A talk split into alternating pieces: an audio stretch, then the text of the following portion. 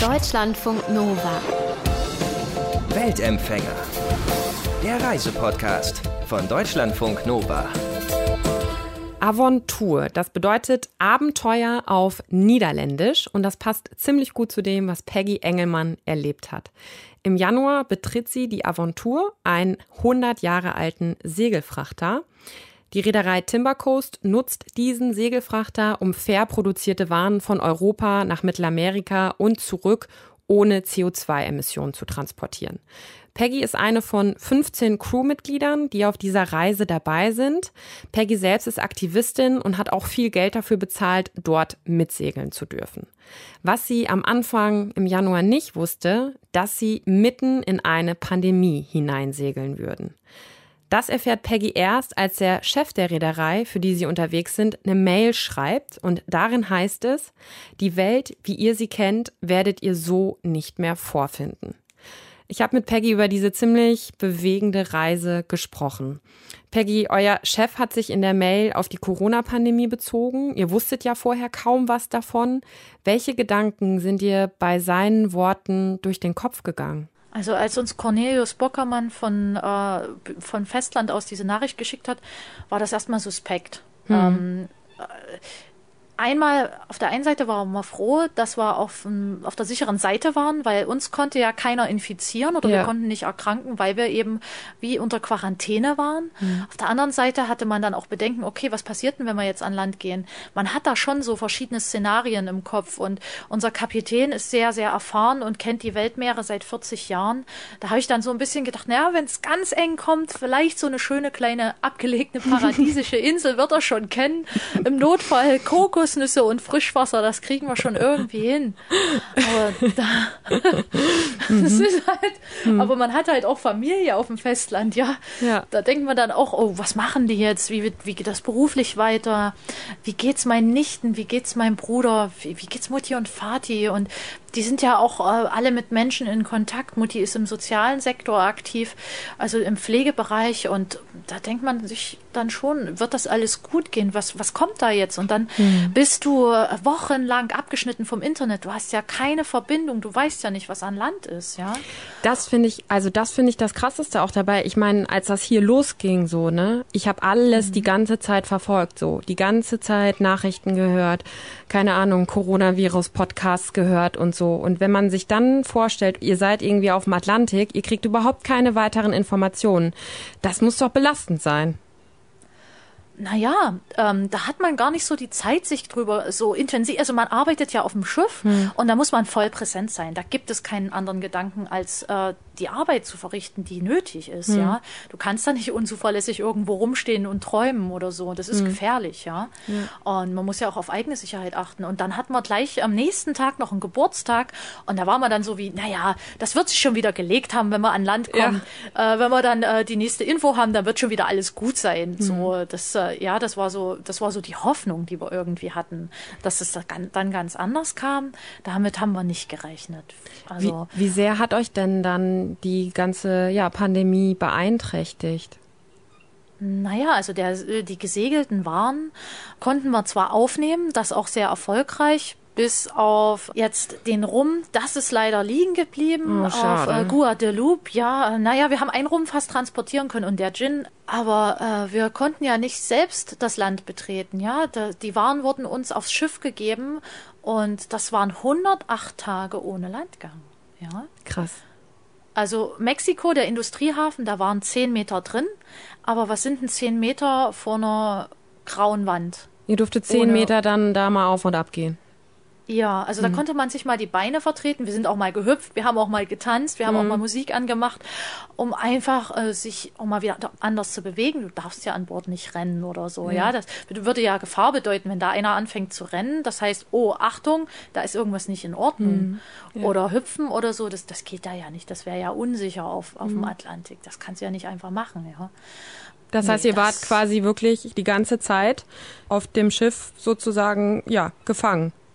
Naja, so nicht, nicht so ganz. Also wir sind ja auf dem Kanaren, waren wir ja auf äh, an Land und dann waren wir sozusagen 108 Tage okay. jetzt ohne. Und ich habe das eher als sichere Insel betrachtet. Mhm. Für mich war das ganz klar, das ist ein Ort, wo wir einfach nicht krank werden können, wo wir den Atlantik sehen. Ich meine, wer hat denn schon die Möglichkeit, mit einer Morgenkulisse und Abendkulisse zähneputzend aus der Koje zu steigen, mhm. aus dem mhm. Bett zu kommen? Ja, mhm. wer, wer kann dieses großartige Erlebnis schon genießen dürfen? Und ich habe es immer als Glück wahrgenommen. Für okay. mich, egal was da los war, wir hatten immer die Sterne über uns, mhm. die Delfine haben uns begleitet, wir haben Wale gesehen das war schon eine Bereicherung fürs Herz. Und wir konnten uns austauschen, international. Also das heißt, wir wussten dann auch, wenn wir mal Landkontakt hatten, okay, wir haben Neuigkeiten aus Australien gehabt, aus erster Hand, aus Spanien und mhm. aus Frankreich. Also wir wussten ein bisschen immer mal, wir haben uns dann immer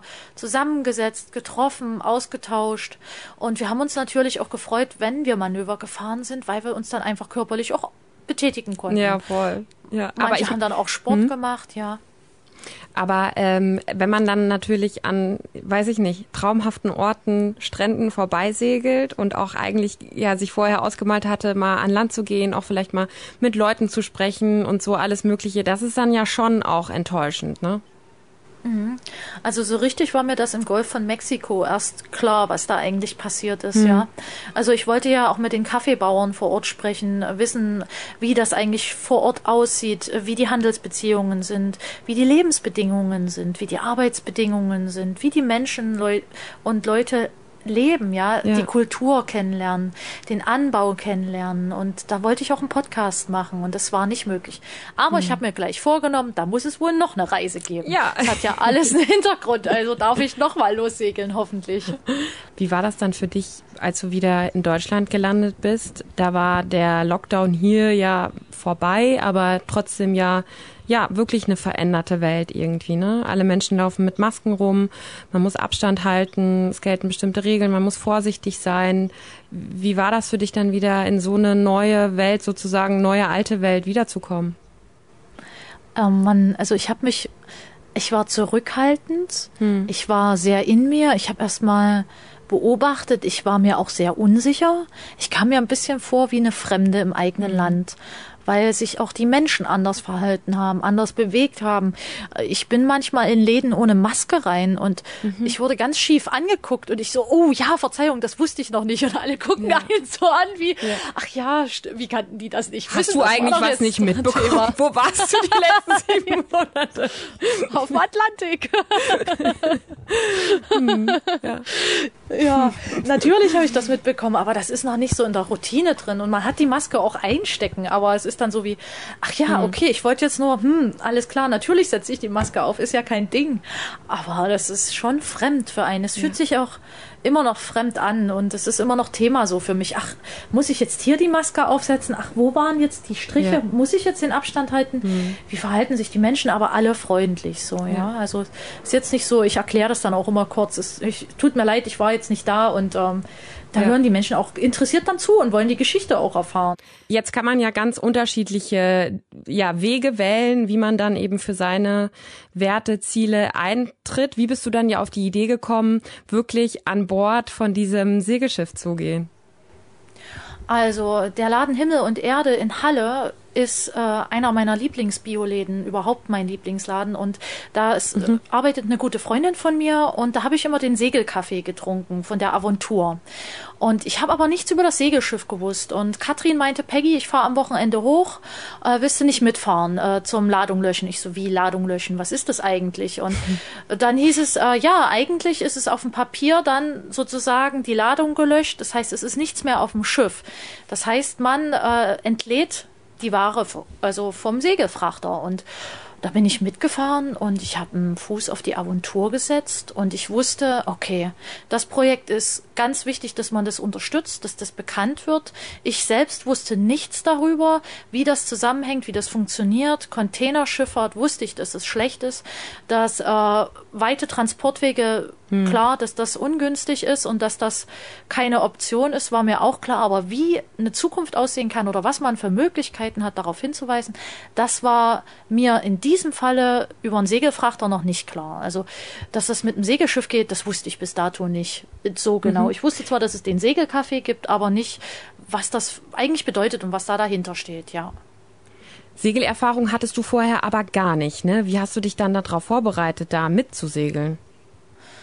Segelerfahrung hatte ich keine. Ich habe einen Sportbootführerschein gemacht, um einfach überhaupt erstmal in die Thematik einzusteigen, mich ein bisschen zu qualifizieren, mhm. weil mir das auch immer wichtig ist, ein bisschen Vorarbeit zu leisten. Ich habe dadurch Knoten gelernt, erstmal gelernt, was Wasser bedeutet, wie man sich auf Wasser fortbewegt. Ich meine, Baden gehen, klar, ist mir bekannt und auch mal mit Paddeln, aber auf einem Ozean, das war mir bis dato absolut unvertraut. Mhm. Klar war ich mal mit den Eltern im Urlaub und kannte dadurch auch ein bisschen den Atlantik, aber das ist ja nicht vergleichbar, ja. Nee, überhaupt nicht.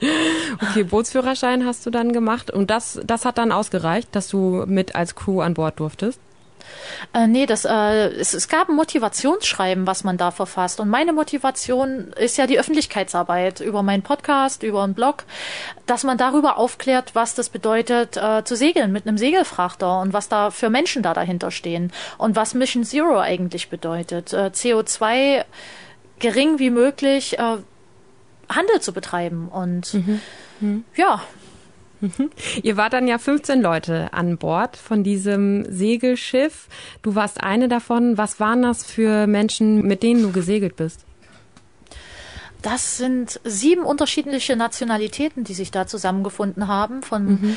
einem Amerikaner über einen Australier, Europäer, das sind Spanier, Italiener, Franzosen, also Frankreich nicht, also es waren Damen und Irland dabei gewesen. Also wir waren schon sehr gut durchmischt und es war ein tolles Gefühl. Wir waren eine internationale Crew und wir haben natürlich Englisch gesprochen, damit wir uns gegenseitig auch alle gut mhm. verstehen und dadurch habe ich auch die Schiffssprache rein auf Englisch kennengelernt. Das ist auch erstmal, muss man auch erstmal wissen, ne? Und ist ja dann auch wichtig, die Manöver und Kommandos und so alle zu kennen, ne?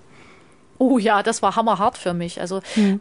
ich fand es total spannend, aber es war auch es waren Begriffe, die ich noch nie gehört habe. Ich kannte das Segeln so nicht. Also war nicht bloß das Segeln fremd für mich, sondern auch die Fachsprache da dazu ja. umso fremder.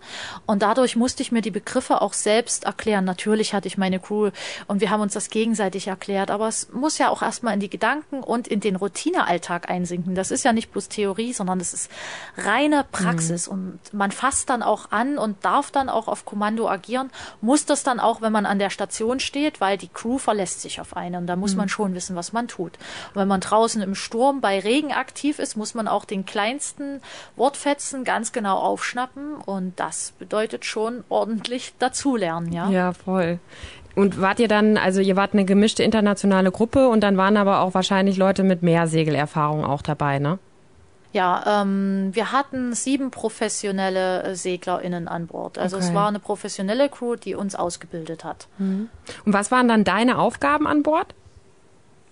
Meine Aufgaben an Bord äh, war, waren das Segeln. Also wir haben äh, von Toilettenreinigung, was jeder machen musste, mhm. bis auf den Kapitän natürlich, über den Küchendienst jeden Tag, Abwasch, Steuer, Wetterkunde, also natürlich gemeinsam alles im Lernprozess. Ja, je weiter wir fortgeschritten waren, umso mehr Verantwortung konnten wir übernehmen. Mhm. Wir hatten aber immer einen Offizier oder einen Kapitän dabei, die dann das Ganze überprüft haben, mit uns rückgesprochen haben. Wir haben die Segel gesetzt, wir haben die Winde beobachtet. Wenn wir am Steuer standen, war es dann auch an uns, den Wind zu fühlen, wenn die Windrichtung drehte, dass wir dann Bescheid gegeben haben und dass dann auch der Kompasskurs angepasst werden musste. Das heißt, wir haben Stück für Stück mehr Verantwortung bekommen und richtig segeln gelernt. Also über Knoten, Spleißen, Segelreparatur, Rostarbeiten. Also wir haben alles am Schiff gemacht, ja. Voll krass, ey. Also vor allem, wenn man vorher wirklich nichts mit Segeln äh, zu tun hatte, irgendwie, dann, das ist ja echt eine krasse Entwicklung einfach.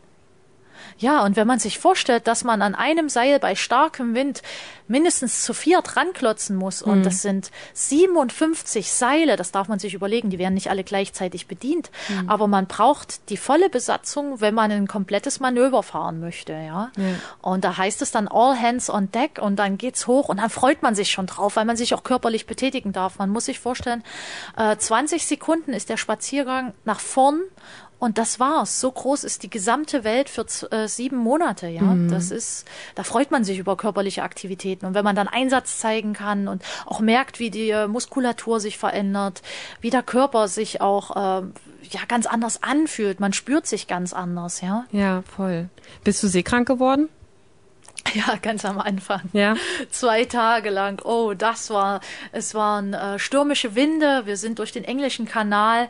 Es hat geregnet und wir waren am Steuer. Wir haben uns da ja auch reingeteilt und abgewechselt. Und äh, das war schon immens. Du bist ja die ganze Zeit draußen, äh, wenn du nicht gerade schläfst und in deiner Koje liegst. Äh, da ja, Koje war dann schwieriger als draußen zu sein, mhm. weil man musste ja erstmal aus der Koje raus, wenn man den Kopf über die Reling hängen musste. Ja. Und dann ist man ein Manöver dabei gefahren und da hieß es dann am Seil zerren und nebenbei ab und zu mal den Kopf drüber hängen. Das war schon, das war schon ordentlich.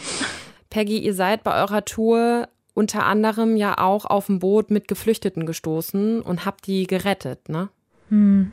Also das war ja kurz nach Teneriffa. Das war hm. ja noch vor Corona. Das hm. war irgendwie 7.30 Uhr in meiner Wache war das, äh, kurz äh, bevor wir einen Kapitän äh, an Deck hatten.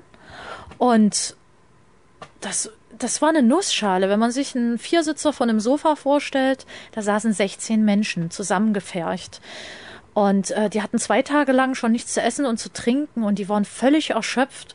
Und wir haben sofort auch einen Notruf abgesetzt an Land und da hieß es für uns nach Gran Canaria Seenotrettung betreiben, Quarantäne an Bord einrichten mhm. und die Menschen an Bord holen. Wir haben unser Essen geteilt, wir waren selbst mit Handschuhen und Mundschutz versehen. Es war schon ein bisschen wie Corona ja. eigentlich, mhm. ja, aber äh, aus einem ganz anderen Hintergrund heraus. Mhm. Und wir haben dann eine Duschstation eingerichtet und als ich die Schuhe ausgezogen habe, die durchnässten Hosen, ich meine, die hatten keine Toilette, nichts, ja. Mhm. Und diese diese armen Seelen da und die Augen, das war alles wie halb schon nicht mehr da. Das mhm. war, das, die waren schon völlig am Ende. Und wenn man dann den Sand aus den Schuhen auskippt und sich vorstellt, wenn man Sand in den Schuhen hat, wenn man sitzt, dann würde man sich das doch auskippen. Unter welchen Bedingungen müssen diese Menschen gelitten haben, wenn sie nicht mal den Sand aus den Schuhen ausgekippt haben? Voll. Also, und ja. Ja, das war so ein Moment, äh, was uns, glaube ich, auch ein bisschen Stärke vermittelt hat, weil als dann Corona kam und wir keinen Landgang hatten, wir hatten das immer mitschwingen, die Geflüchteten. Mhm. Die hatten's unter ganz anderen Bedingungen. Wir haben Toilette, wir durften schlafen, wir konnten essen, auch wenn es mal nicht immer das gab am Ende mehr, was unser Lieblingsessen war vielleicht, ja, aber wir mhm. hatten immer was. Und wenn es Linsen und Bohnen waren, also es war immer was da. Wir hatten keine Mangelerscheinungen im klassischen Sinne, Skorbut oder sowas hatten wir nicht. Mhm. Äh, ich hatte ein paar mehr blaue Flecken, klar, weil ich ein bisschen Mineralmangel hatte, aber wir hatten ja einen Wasseraufbereiter, der entzieht ja auch jeglichen Nährstoff, aber dafür hatten wir dann auch Lebensmittel, die das Ganze wieder ein bisschen ausbalanciert haben. Wir haben Melasse-Trinks getrunken, also uns ging es dann schon gut ja. im Vergleich und das hat uns, glaube ich, Kraft gegeben. Also mhm. das hat uns geerdet und uns auch nochmal klar werden lassen, es gibt ganz andere Lebensbedingungen auf dieser Welt und wir haben das Glück zu segeln und wir sind sogar gemeinsam und stärken uns gegenseitig und wissen, dass wir Familie an Land Land haben und wissen, dass wir ein Zuhause haben, wo wir zurückgehen dürfen. Was waren sonst für dich so Momente, die dich ja auf dieser Reise total bewegt oder geprägt haben? Ach, geprägt haben mich mehrere Punkte, die Umweltaspekte sind, wo ich entsetzt war, ja. Also mhm. wir sind ähm, im Golf von Mexiko durch Hunderte, das, ich weiß, dass es sogar Tausende sind, Ölplattformen äh, entlang gesegelt. Also das sind äh, Gebiete gewesen, die nachts beleuchtet waren. Das waren gruselige Lichterstädte. Mhm.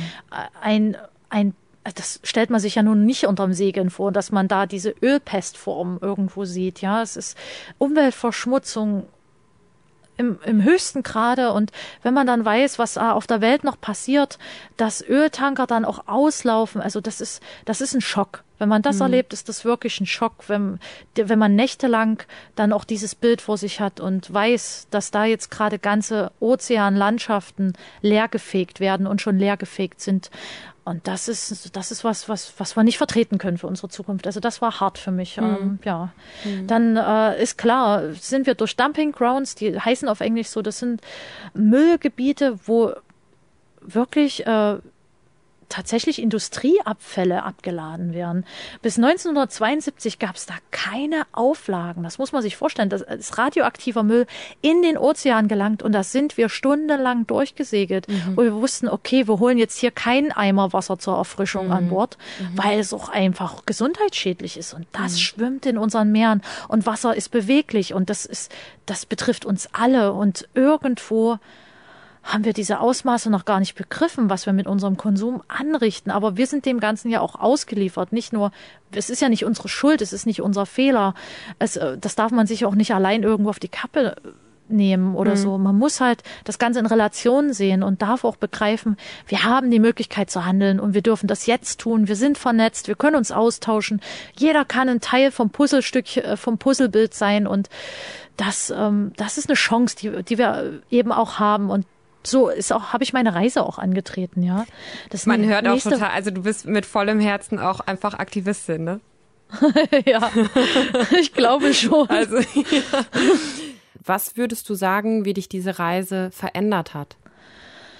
Ja, ich bin ein bisschen ein Workaholic und mhm. mich hat das Ganze ähm, geerdet. Mich hat das Ganze, also ich habe schon das starke Bedürfnis, eine Veränderung in unserer Welt bewirken zu wollen. Ja, bewirken zu können, jemanden anzustoßen, eine Inspiration mitgeben zu dürfen an unsere Kinder, vielleicht jemanden, der zuhört und der sagt, jawohl, jetzt mache ich mit, finde ich klasse oder finde ich gar nicht gut, ich muss mhm. da in eine andere Richtung recherchieren oder wie auch immer. Mhm. Ich ähm, habe immer zu viel gearbeitet, in die Nächte hinein, bis morgens um eins und bin um fünf wieder aufgestanden mhm. und habe versucht, an Umweltthemen mitzuwirken. Ich habe ja Pflanzungen mit umgesetzt, bin beim BUND, habe mich regional für Kinder eingesetzt, auch äh, für gendergerechte Behandlung, also Frauenrechte, äh, Umweltschutz ganz, ganz aktiv, Podcasts gestaltet, Blogs gestaltet und bin noch Vollzeit arbeiten gegangen. Mhm und äh, habe mich noch nebenbei qualifiziert, um auch in dem professioneller zu werden, was ich umsetze, ja. Hm. Und klingt ähm, wie kurz vor Burnout. naja, ich hatte noch ganz gut Energie, aber okay. ich glaube, die Reise war wirklich wichtig, auch so für mich, um zu realisieren, Schritt für Schritt im mhm. Kleinen die Dinge bewirken. Und äh, dann wird's zum großen Ganzen. Ich meine, das, Groß, das Große ist ja schon die Reise. Das ist ja schon ein Erlebnis, was nicht jeder hat und was auch für mich immens einprägsam war, kennenlernen zu dürfen, dass wir als Team agieren. Ich bin kein Einzelkämpfer. Als mhm. Einzelkämpfer gehe ich unter.